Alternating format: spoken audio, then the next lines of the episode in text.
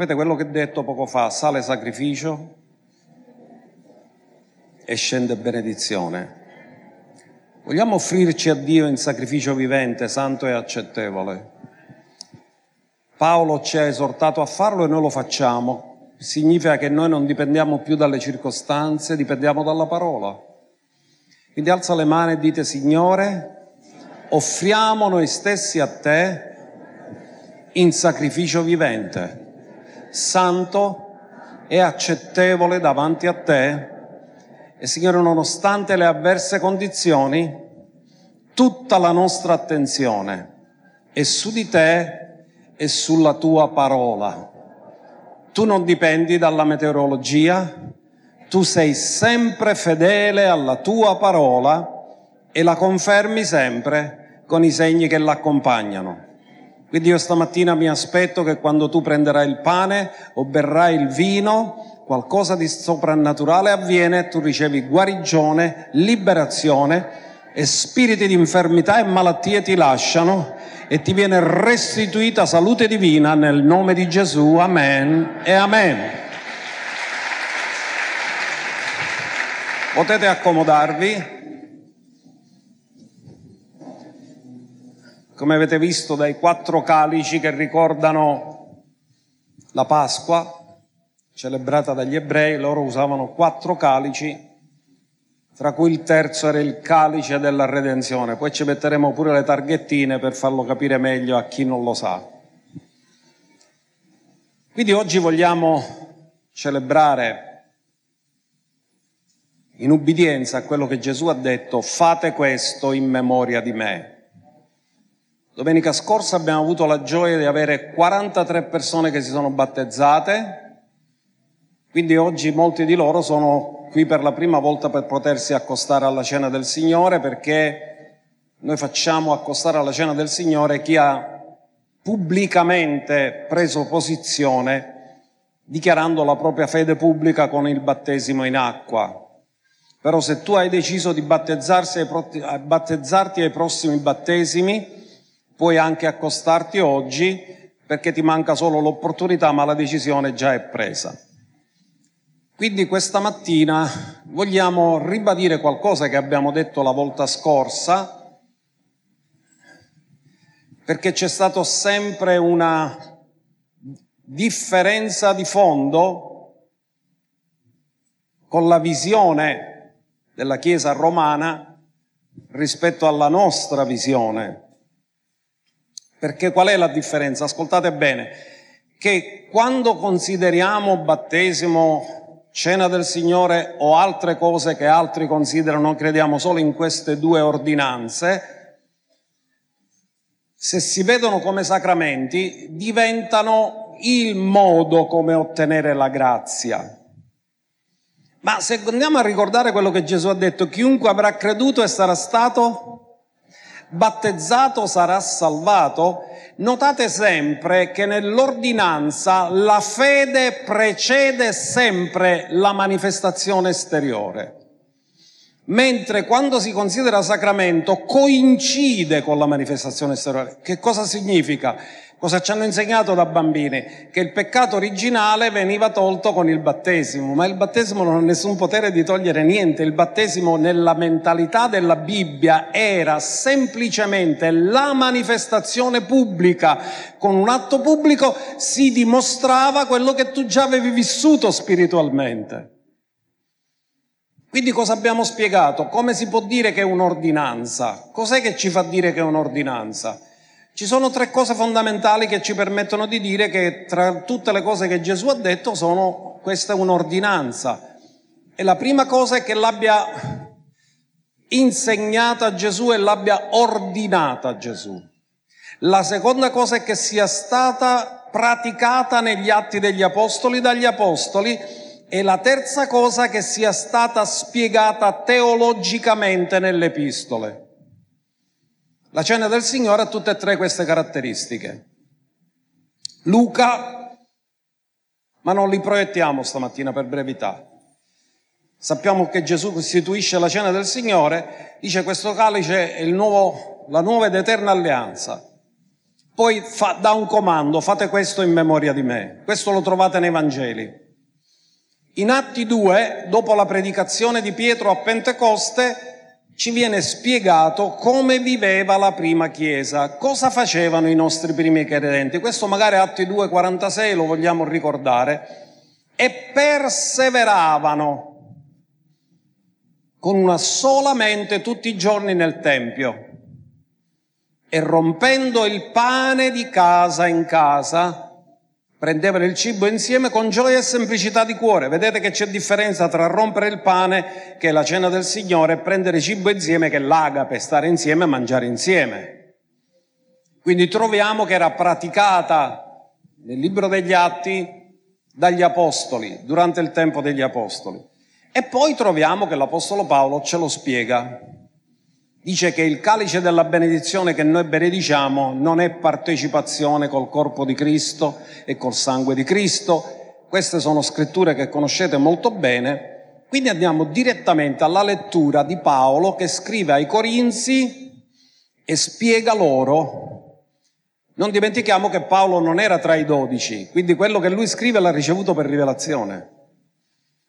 E scrive loro sul significato della cena. Loro corinzi, meridionali come noi, greci, erano un po' disordinati. E lui ha scritto per mettere ordine, però a volte tu devi benedire i disordinati perché se Paolo non avesse scritto come correggere il loro disordine non l'avremmo mai saputo. Quindi ci è servito pure a noi. Andiamo a vedere prima Corinzi 11, 23 a 32 cosa disse Paolo, cosa scrisse Paolo. E ce lo ricordiamo, poiché io ho ricevuto dal Signore ciò che vi ho anche trasmesso, che il Signore Gesù nella notte in cui fu tradito prese del pane e dopo aver reso grazie lo spezzò e disse prendete, mangiate, questo è il mio corpo che è spezzato per voi, fate questo in memoria di me. Parimenti dopo aver cenato prese anche il calice dicendo questo calice è il nuovo patto nel mio sangue, fate questo ogni volta che ne bevete in memoria di me poiché ogni volta che mangiate di questo pane e bevete di questo calice voi annunziate la morte del Signore finché egli venga. Perciò chiunque mangia di questo pane o beve del calice del Signore indegnamente sarà colpevole del corpo e del sangue del Signore. Ora ognuno esamini se stesso. Ditelo con me, oggi devo esaminare me stesso. Perché noi siamo più bravi a esaminare gli altri. Siamo tutti medici, vogliamo visitare gli altri. Ma la Bibbia dice che tu devi esaminare te stesso. Lascia che ognuno esamini se stesso, non esaminare gli altri. Ora ognuno esamini se stesso e così mangi del pane e beva del calice, perché chi ne mangia e beve indegnamente mangia e beve un giudizio contro se stesso, non discernendo il corpo del Signore. Per questa ragione, ed è l'unico posto dove è scritto qual è la ragione, ci sono tra voi infermi e malati e molti muoiono perché se esaminassimo noi stessi non saremmo giudicati, ma quando siamo giudicati siamo corretti dal Signore affinché non siamo condannati con il mondo. Allora, voglio spendere solo due parole sul patto e se i fratelli sono riusciti a trovarlo, perché stamattina li ho presi un po' in contropiede perché non c'era negli appunti che avevo inviato, Geremia 31, 31 c'è la profezia del nuovo patto. E però dice che è stato fatto per la casa di Israele e la casa di Giuda. E la domanda che molti si sono fatto, ma che c'entriamo noi se il nuovo patto è stato fatto con la casa di Israele e la casa di Giuda? Il fatto che Paolo scrive a una chiesa mista, perché la chiesa di Corinto era una chiesa fatta di greci e di ebrei, quindi non solo solo ebrei, e dice che Dio fa questo patto e che in osservanza alla nuova ed eterna alleanza loro devono celebrare la cena del Signore, ci dà la garanzia che la Chiesa è entrata appieno anche con i gentili nella nuova ed eterna alleanza perché Gesù non è morto come l'agnello che toglie il peccato di Israele, ma è morto come l'agnello che toglie il peccato del mondo. Poi vedremo che oltre questo leggeremo qualcosa da Ezechiele, perché mentre Geremia parla della nuova natura, del nuovo patto, non parla dello Spirito Santo, ne parla invece Ezechiele in maniera molto chiara dicendo che in questo nuovo patto viene garantita anche la dimora interiore dello Spirito Santo. E oggi approfondiremo questo. Quindi dopo aver garantito con la scrittura queste cose, siccome ultimamente abbiamo parlato dello Spirito Santo e anche domenica prossima ve ne voglio parlare, Voglio parlare di che cosa significa essere ripieni, quindi ve lo dico in anteprima quale sarà il titolo, ripieni di Spirito Santo. Ma questa domenica vogliamo approfondire sullo Spirito Santo nel nuovo patto. Ora voglio che mi ascoltate attentamente. Lo Spirito Santo segue sempre i patti nella sua opera. Lo Spirito Santo non si muove fuori dai patti, lo Spirito Santo si muove sempre nei patti riguardo alla relazione col popolo del patto. Ora vi voglio fare vedere una scrittura perché la prima persona che noi abbiamo incontrato non è stato Gesù, è stato lo Spirito Santo perché è lui che ci ha convinto di peccato, di giustizia e di giudizio. Lo Spirito Santo convince il nemico seduce e inganna. Quando tu realmente convinci una persona, poiché lui è lo spirito della verità, ti convince solo della verità. Il seduttore, come ha fatto Satana con Eva, non l'ha convinta della verità, l'ha convinta di una menzogna. Quindi non possiamo chiamare che si chiama convinzione, si chiama seduzione ma la convinzione è portarti alla conoscenza della verità. E questa verità non poteva essere insegnata fino a che la redenzione non era compiuta. Guardate Giovanni 16 verso 8. Cosa ha detto Gesù e quando sarà venuto? Ora fermati un attimo perché ti può girare la testa. Ma se lo Spirito Santo è onnisciente, è onnipresente, come fa a venire un onnipresente? Gesù ha detto quando sarà venuto, egli convincerà il mondo di peccato, di giustizia e di giudizio. Si stava riferendo alla Pentecoste. Ma lo Spirito Santo non è venuto come presenza perché Gesù aveva detto ai suoi discepoli è con voi. Quindi c'era lì, ma sarà in voi non è venuto come presenza, è venuto con una nuova missione che non poteva avere fino a che nuovo, la nuova ed eterna alleanza non iniziava.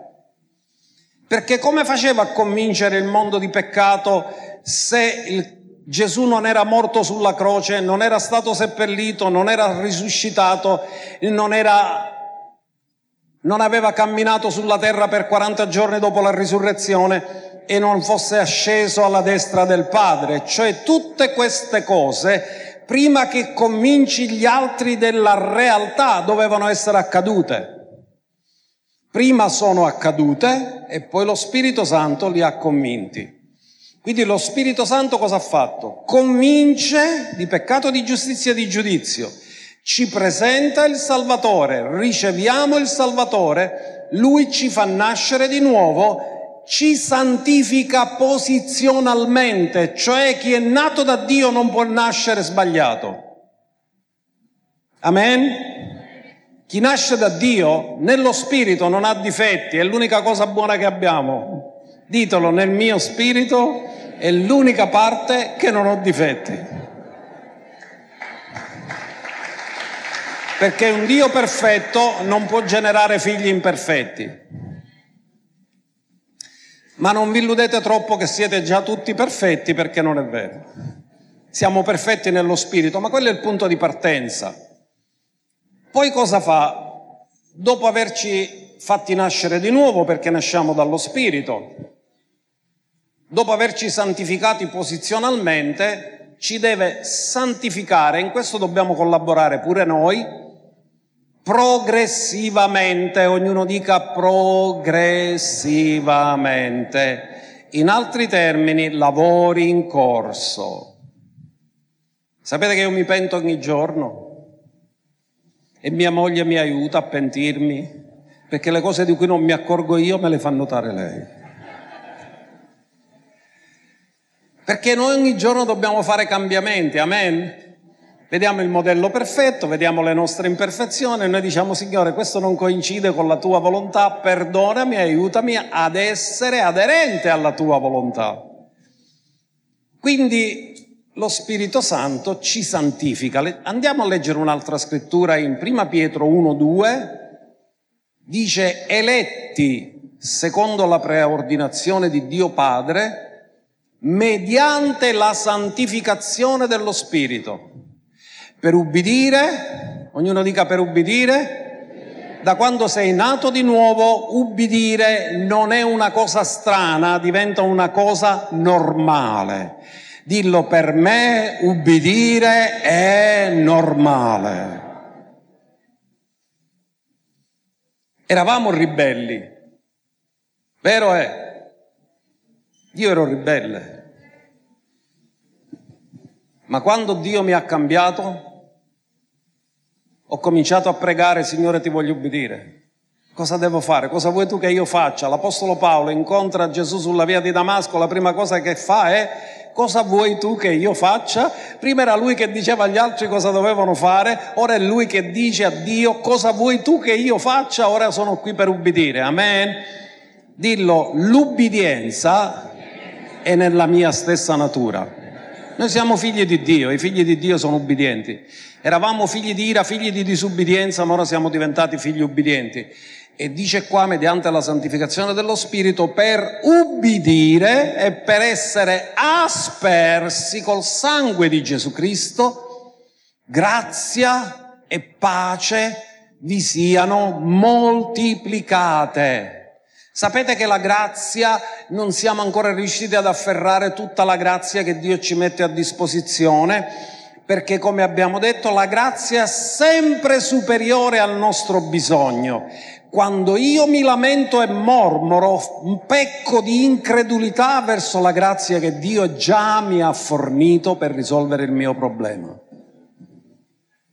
E la grazia e la pace possono essere moltiplicate. Dì alla persona accanto a te, io prego che Dio moltiplichi la tua pace e la grazia nella tua vita.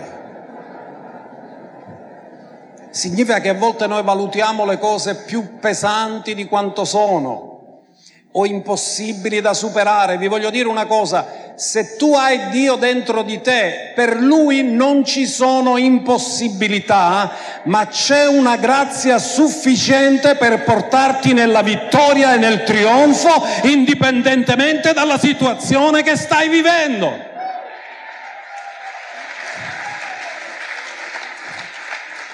Quindi nessuno si scoraggi. Così come siamo nati per ubbidire, siamo nati per vincere. E noi siamo più che vincitori in virtù di colui che ci ha amati. Amen? E lo Spirito Santo non solo ci è stato dato per fare una visita, perché molte persone pensano abbiamo ricevuto una visita dello Spirito. Bene, un visitatore non abita lì, perché se abita lì non è visitatore. Ora Gesù non ha promesso lo Spirito Santo come visitatore, ha promesso lo Spirito Santo come dimorante. E guardate, vi do una scrittura su questo, ce ne sono più di una, ma vi do Giovanni 14, 23, e dice, Gesù rispose e gli disse, se uno mi ama, ora ascoltate bene, c'è l'amore perché Dio ci ha amato per primo, amen? Però dopo che sei stato amato per primo, qual è la tua risposta? Tu potresti essere indifferente o a rispondere con l'amore. Ora Gesù non sta parlando che il nostro amore per Dio è prima del suo amore per noi, no, perché il suo amore per noi è sempre primo. Ma sta dicendo della nostra risposta d'amore. la risposta d'amore. È come quando ci sono due innamorati, uno ama una ragazza, gli fa la dichiarazione, però aspetta la risposta. Ora lui dice, ma io ti amo, ti amo alla follia. Sì, però quella se non gli risponde, non gli dice niente, non nasce la relazione. In altri termini, per creare una relazione c'è bisogno di due persone. E Dio dice, io ti amo, te lo faccio sapere in tutti i modi, però se tu mi ami, osserverai la mia parola. Ora ascoltate, non c'è un amore emotivo con Dio. L'amore di Dio mai è separato dall'ubbidienza. Se tu dici che ami Dio, ma continui a fare quello che vuoi tu, non è vero che lo ami. Tu ami solo te stesso e sei un egoista, non ami Dio.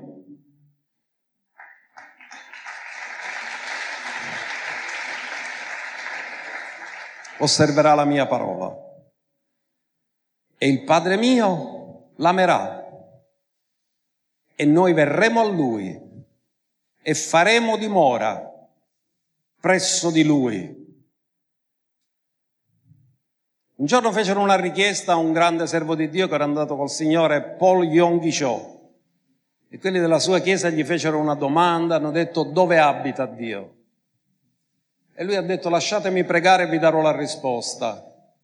E poi trovò nella scrittura che Dio non è così lontano da come ce lo immaginiamo, Lui abita dentro di noi.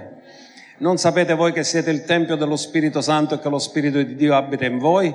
In altri termini, è così vicino a noi che a volte non riusciamo a percepire che è dentro di noi, ma tutti noi abbiamo la potenzialità di sentire la Sua presenza, di ascoltare la Sua voce e di essere guidati da Lui. Il problema è, siamo sintonizzati? ma lui è lì, è presente. Quindi, vi ho promesso di Ezechiele. Ezechiele aggiunge qualcosa sulla profezia della nuova ed eterna alleanza. Ezechiele 36, verso 26 e 27, c'è una chiara profezia sulla nuova ed eterna alleanza che oggi noi celebriamo con la cena del Signore. Vi darò un cuore nuovo metterò dentro di voi uno spirito nuovo, toglierò dalla vostra carne il cuore di pietra insensibile e vi darò un cuore di carne sensibile. Metterò dentro di voi il mio spirito, fermati, metterò dove? Dove l'ha messo Dio se tu sei nella nuova ed eterna alleanza, se sei figlio, se sei ripieno di spirito, dove l'ha messo? Metterò dentro di voi il mio spirito e vi farò camminare nei miei statuti, il risultato della dimora dello Spirito è la nostra obbedienza. Tu puoi dire che sei ripieno di Spirito, ma se sei disubbidiente in qualche modo ti metti contro lo Spirito, che Lui ti porterà sempre all'ubbidienza della parola, all'ubbidienza della verità. E voi osserverete e metterete in pratica i miei decreti Ora, questo è molto interessante che già lo abbia profetizzato il profeta Ezechiele parlando della nuova ed eterna alleanza, cuore nuovo, spirito nuovo, lo Spirito Santo dentro di noi, sono caratteristiche assolute del nuovo patto perché nell'antico patto questo non c'era. Quindi andiamo a vedere dopo questo Ritorniamo al nostro discorso che Gesù fa in Giovanni 14, verso 16. Guardate cosa dice, perché poi c'è il verso della famosa transizione da con noi a in noi. Se mi amate, osservate i miei comandamenti. Vi rendete conto che nella mente di Gesù ubbidienza e amore sono sempre collegati? Non esiste amore senza ubbidienza. Dì alla persona accanto a te, non esiste amore senza ubbidienza.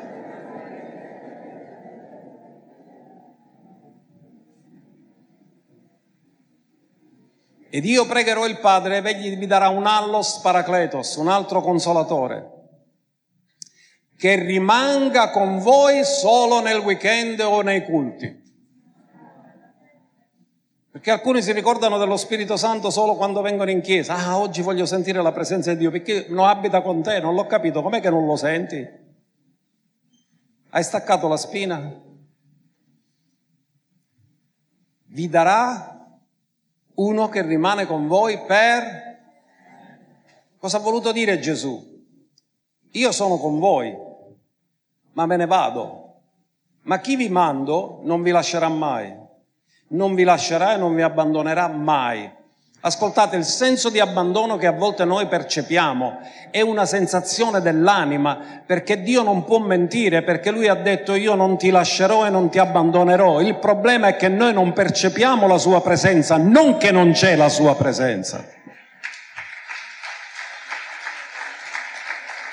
Quindi stamattina quelli che vi sentite soli, abbandonati e magari avete detto il Signore mi ha abbandonato, Dio non se lo può permettere perché ha fatto una promessa.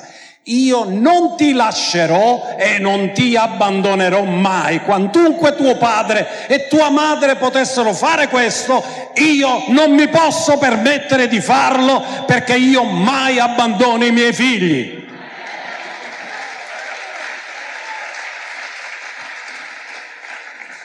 Rimanga con voi per sempre. Lo spirito della verità che il mondo non può ricevere. Per il mondo la promessa è la salvezza. Dio ha tanto amato il mondo che ha dato il suo unico figlio. Per i figli la promessa è lo spirito. Il mondo non lo può ricevere perché non lo vede non lo conosce, ma voi lo conoscete perché dimora con voi e poi c'è la transizione e sarà in voi. Ora, quando noi comprendiamo che siamo abitati dallo Spirito Santo, noi cominciamo a vedere tutto attorno a noi diverso. Perché quando noi vediamo le cose con le nostre abilità, diciamo, ah, ma di questo non ti posso aiutare, non so cosa dirti, eccetera, ma se tu ti rendi conto chi abita dentro di te, tu sai che l'autore di tutte le soluzioni, colui che ha tutte le risorse, colui che è onnisciente, colui che è onnipotente, colui che è onnipresente dentro di te. Ci pensiamo sì o no? Quale grande potenzialità Dio ci ha dato? Non ci ha dato qualcosa, ci ha dato qualcuno che è se stesso. E questo è una cosa che ci deve portare sempre sulla corda a dire Signore voglio migliorare, voglio migliorare, ti voglio conoscere di più. Io quando sento quel canto che dice ti voglio conoscere, io piango perché dico Signore ti conosco troppo poco, io ti voglio conoscere di più.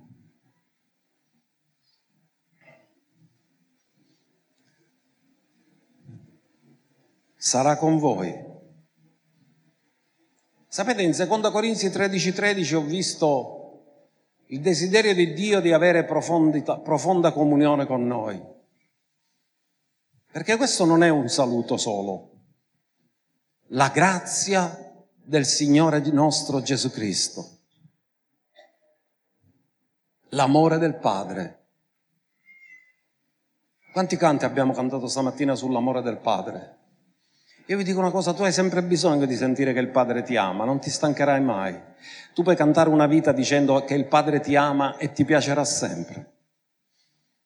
Perché il suo amore non, si, non smette mai, è costante, è continuo e ogni volta che ne senti parlare ti senti alimentato, ti senti confortato, ti senti confermato, ti senti approvato. Perché sapete una cosa, la mia franchezza nasce a un'origine precisa dall'approvazione divina poiché mi sento approvato, ho franchezza. Perché so che sto facendo quello che lui mi ha detto, ho franchezza. Perché so che lo sto ubbidendo, ho franchezza. Perché la franchezza nasce dall'intimità. Nell'intimità sai che Dio ti approva e quando Dio ti approva ti dà franchezza e non parli come parlavano gli scribi e i farisei che facevano ipotesi. Gesù parlava come uno che ha autorità e l'autorità gli veniva dall'approvazione del Padre. E tutti noi dobbiamo crescere in questo. Cosa vuole Dio? Che la grazia del Signore Gesù Cristo sia su tutti noi e dobbiamo predicare il Vangelo a ogni creatura perché la grazia possa essere conosciuta. L'amore di Dio. Tutti devono sapere che nessuno è nato per caso, Dio ci ha creato per amore a tutti quanti e la comunione dello Spirito Santo. Ognuno dica comunione dello Spirito Santo, coinonia, partecipazione. In altri termini, Dio poteva scegliere di fare le cose da solo, ha scelto te e me per collaborare con Lui. Alza le tue mani e digli allo Spirito Santo, insegnami come avere maggiore comunione con te e fare la mia parte nelle cose dove tu mi hai chiamato. Ora cercherò di andare un pochino più veloce. L'Apostolo Paolo ci ha fatto vedere la differenza tra antico e nuovo. In Seconda Corinzi capitolo 3 lui fa una differenza tra il ministero della lettera e il ministero dello spirito, quindi in realtà il nuovo patto è il ministero dello spirito attraverso la redenzione di Cristo. Andiamoci a vedere queste scritture. Paolo era consapevole, perché nonostante che fosse stato ai piedi di Gamaliele, la rivelazione più grande che aveva era perseguitare la Chiesa. Dice non già che da noi stessi siamo capaci di pensare alcuna cosa come proveniente da noi, ma la nostra capacità viene da Dio, il quale ci ha anche resi ministri idoni del nuovo patto, non della lettera, ma dello spirito, poiché la lettera uccide, ma lo spirito dà vita. E tu dici, ma scusa Dio, se la lettera uccide, perché ci hai dato la lettera? No, la lettera dimostra che siamo morti.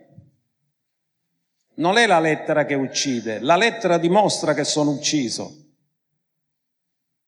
Perché quando mi confronto da peccatore con una legge santa, la cosa di cui mi rendo conto è che sono trasgressore, sì o no?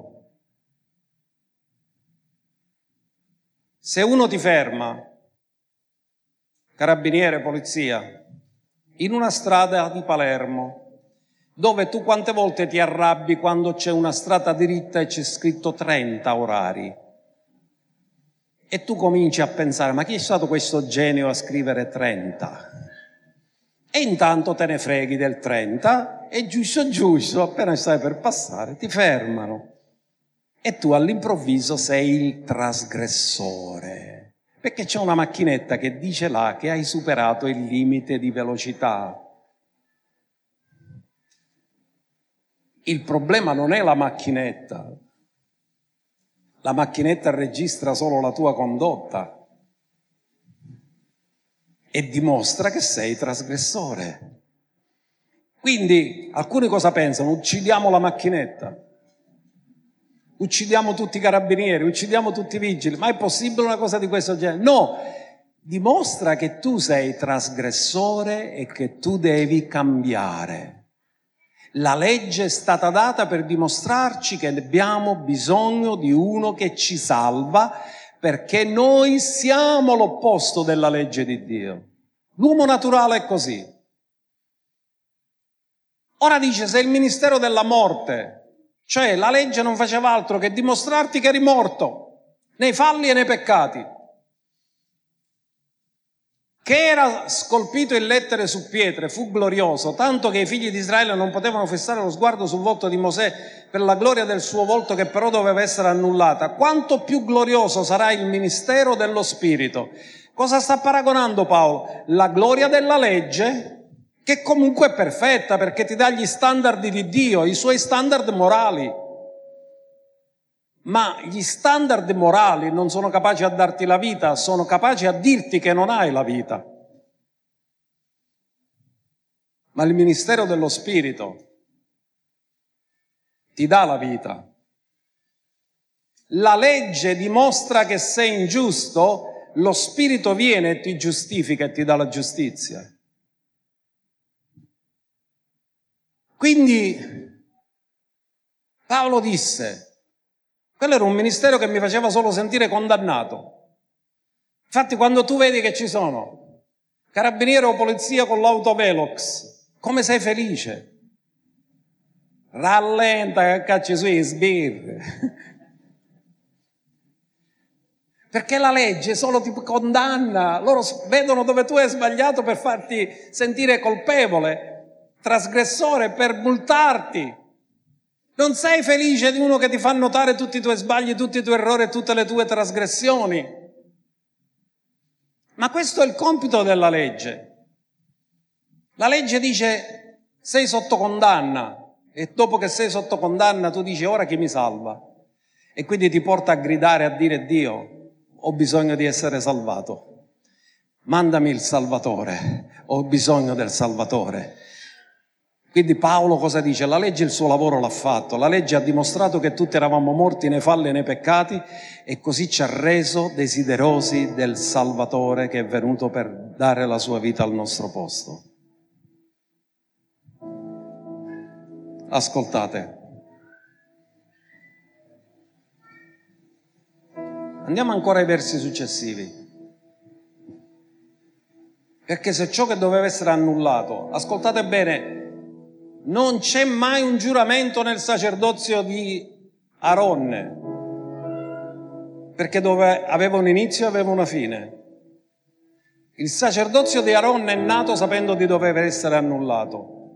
E quando Gesù muore sulla croce e la cortina del Tempio si squarcia da cima a fondo, separazione tra luogo santo e luogo santissimo non ce n'è più, quello è il momento in cui l'antico patto è stato compiuto. L'antico patto e il sacerdozio levitico aronico erano stati fatti per essere annullati. E quindi cosa è successo? Però quando Mosè scese con le tavole, non lo potevano fissare perché era risplendente. E quando era risplendente gli hanno detto per favore copriti la faccia perché non riusciamo a sopportare questa luce di fatto l'uomo peccatore, perché nessuno degli ebrei era nato di nuovo, nell'antico patto nessuno era nato di nuovo, non poteva sopportare quella luce. E dissero a Mosè, per favore, mettiti un velo. E grande teologo l'Apostolo Paolo cosa ci dice ora del velo? Guardate nel verso successivo cosa dice. Perché Dio ha permesso che Mosè si mettesse il velo? Perché il popolo non guardasse ciò che è transitorio, ma potesse guardare ciò che è definitivo. Perché il sacerdozio di Cristo è secondo l'ordine di Melchisedec che è congiuramento ed è un sacerdozio eterno. Tu sei sacerdote in eterno secondo l'ordine di Melchisedec. Noi siamo in un sacerdozio eterno secondo l'ordine di Melchisedec, il sacerdozio di Cristo Gesù noi non stiamo guardando qualcosa che, non, che passerà come il popolo di Israele, noi stiamo contemplando uno che non passerà mai, che è lo stesso ieri, oggi e in eterno.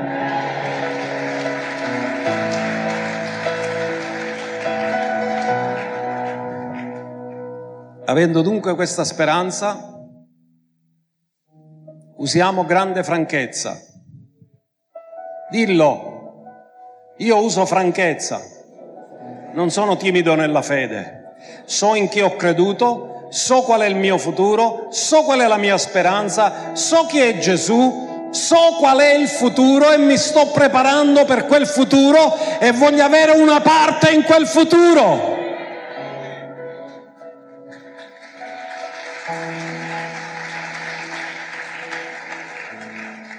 E stiamo dicendo a tutti, Vuoi esserci in quel futuro? Ma non ci puoi entrare così come sei. Non sei compatibile. Hai bisogno di nascere di nuovo, hai bisogno di essere santificato, hai bisogno di abituarti a un posto dove tutto è perfetto. E noi abituati sempre nell'imperfezione, ma lì tutto è perfetto. Sapete, là non ci sono ladri, non ci sono tossici, non ci sono adulteri, non ci sono fornicatori, non ci sono omosessuali, non ci sono persone che, ladri, non ci sono rapaci, no, non ce n'è neanche uno. Vi posso garantire, la Bibbia dice che quelli che fanno queste cose, non nessuno erediterà il regno di Dio. Ora lo stiamo dicendo perché vogliamo giudicare le persone? No, ma per dirti diventa compatibile al futuro eterno e non ti fare sedurre dal nemico che ti odia e non vuole che tu abbia parte a questo futuro eterno. Ma per questo futuro eterno non è Dio che deve cambiare, sei tu che devi cambiare. Perché Lui quello che ha già detto lo farà e ce lo fa conoscere prima affinché possiamo fare le giuste scelte. Avendo dunque questa speranza, usiamo grande franchezza nel parlare. Non, questo non significa che tutti ci capiranno, ma noi non ci spaventiamo di dire la verità. Anche se questo produce persecuzione, noi la verità la diciamo.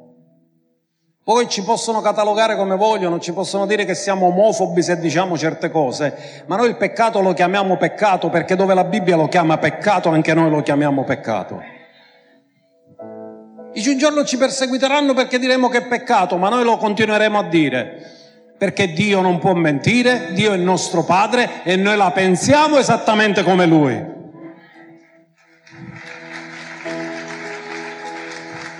Le nostre convinzioni non fluttuano perché sono basate su una parola che è stabile nei cieli. Non cambiano mai. Ora, lasciatemi concludere. Come veniamo trasformati? Siamo tutti in un processo di cambiamento. Però voglio dirvi una cosa, devi arrivare in un punto in cui ti arrendi. Gesù ha avuto un conflitto enorme nel Getsemani, però il conflitto finì quando disse non la mia, la tua volontà. Tu puoi avere conflitti nella vita, ma i tuoi conflitti finiranno quando tu dirai non come voglio io, ma come vuoi tu. Perché Dio non può mutare, l'unico che deve mutare sei tu. E solo così puoi cambiare. Noi cambiamo facendo tre cose. Seconda Corinzi 3:18 contemplando. Vi rendete conto che noi siamo vittime nel nostro tempo? Cioè, io se ci penso un attimo, penso a mio nonno. Come viveva mio nonno? Tra campagna, lavoro e famiglia. Non era mio nonno, non vi preoccupate.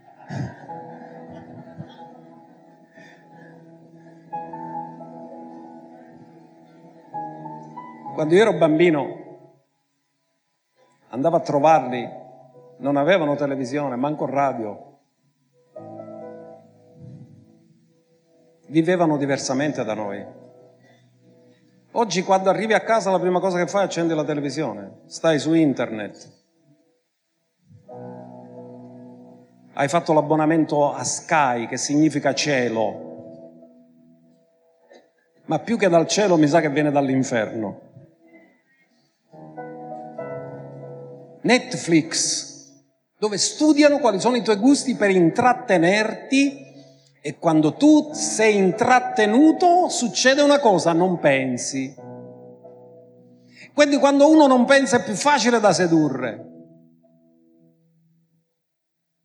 Il nemico cosa ha scoperto? Che tu sei trasformato da ciò che contempli. Quindi cerca di farti impiegare. Le statistiche dicono che l'italiano medio vede sei ore di televisione al giorno e non consideriamo poi internet, eh, email, cose varie, whatsapp. Poi arriva qui l'Apostolo Lirio la domenica e dopo che ci sono stati alcuni che sono stati 36 ore nella scuola dove gli fanno predicazione ispirate da demoni, dove le persone vedono sempre telenovele, camurrie varie che sono diaboliche, dove ti insegnano che il peccato è normale, arrivo io e sembro uno che viene dalla luna a dirvi che queste cose non vengono dal cielo e non vengono da Dio.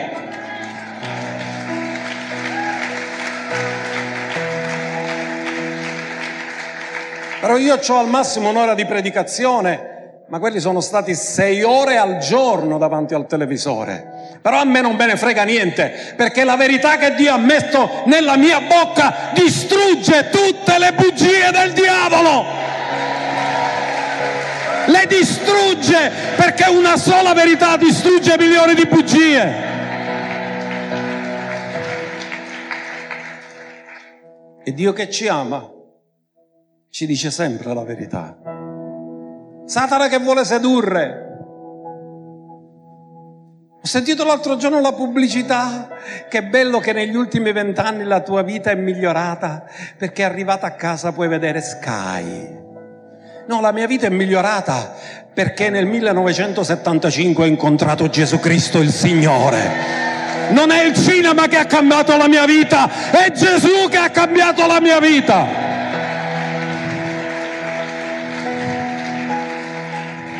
E tutta la pubblicità che cos'è? Farti illudere che sarai felice se avrai quella cosa.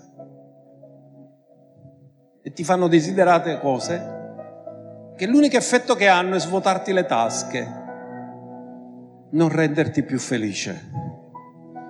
Sapete quando sono felice? Quando do l'offerta, perché sto seminando in un regno che non avrà mai fine.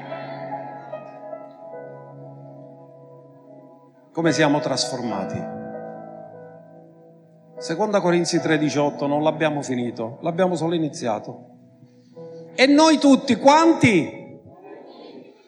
contemplando a faccia scoperta. A che cosa si riferisce? Si riferisce a Mosè che doveva mettersi il velo. In Gesù non ce n'è velo, il velo è abolito in Gesù. A faccia scoperta, come in uno specchio. La gloria del Signore, la perfezione del Signore. Siamo trasformati nella stessa immagine e nella stessa somiglianza di gloria in gloria. Chi ci aiuta a fare questo lavoro?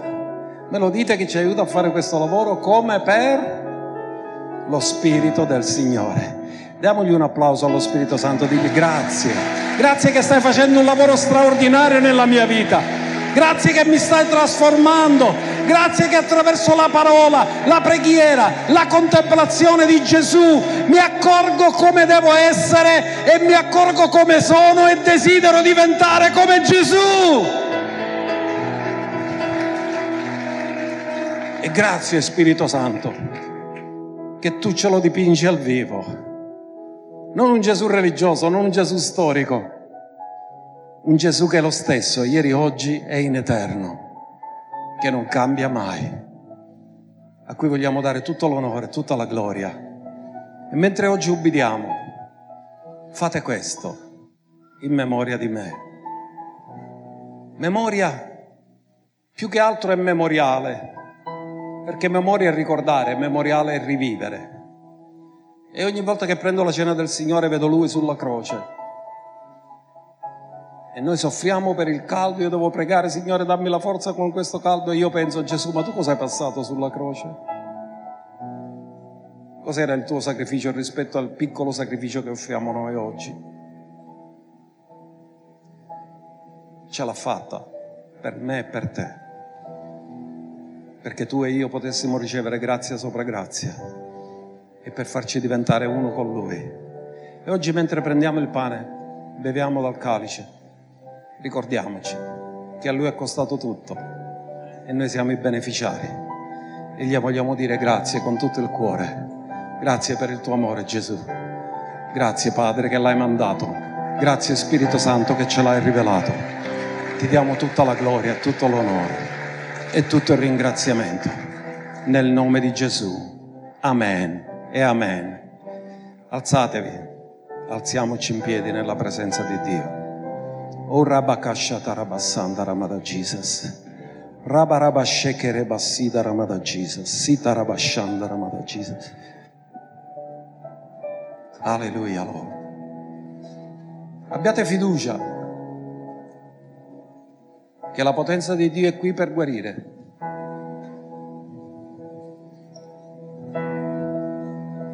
Sento subito sinusiti che saranno guariti prurito che sarà guarito, mal di schiena che sarà guarito. Chi soffre di mal di schiena stamattina alza la mano e dillo ora è la data di scadenza del mio mal di schiena. Nel nome di Gesù, la potenza di Dio è uguale, Gesù non è cambiato, lo stesso.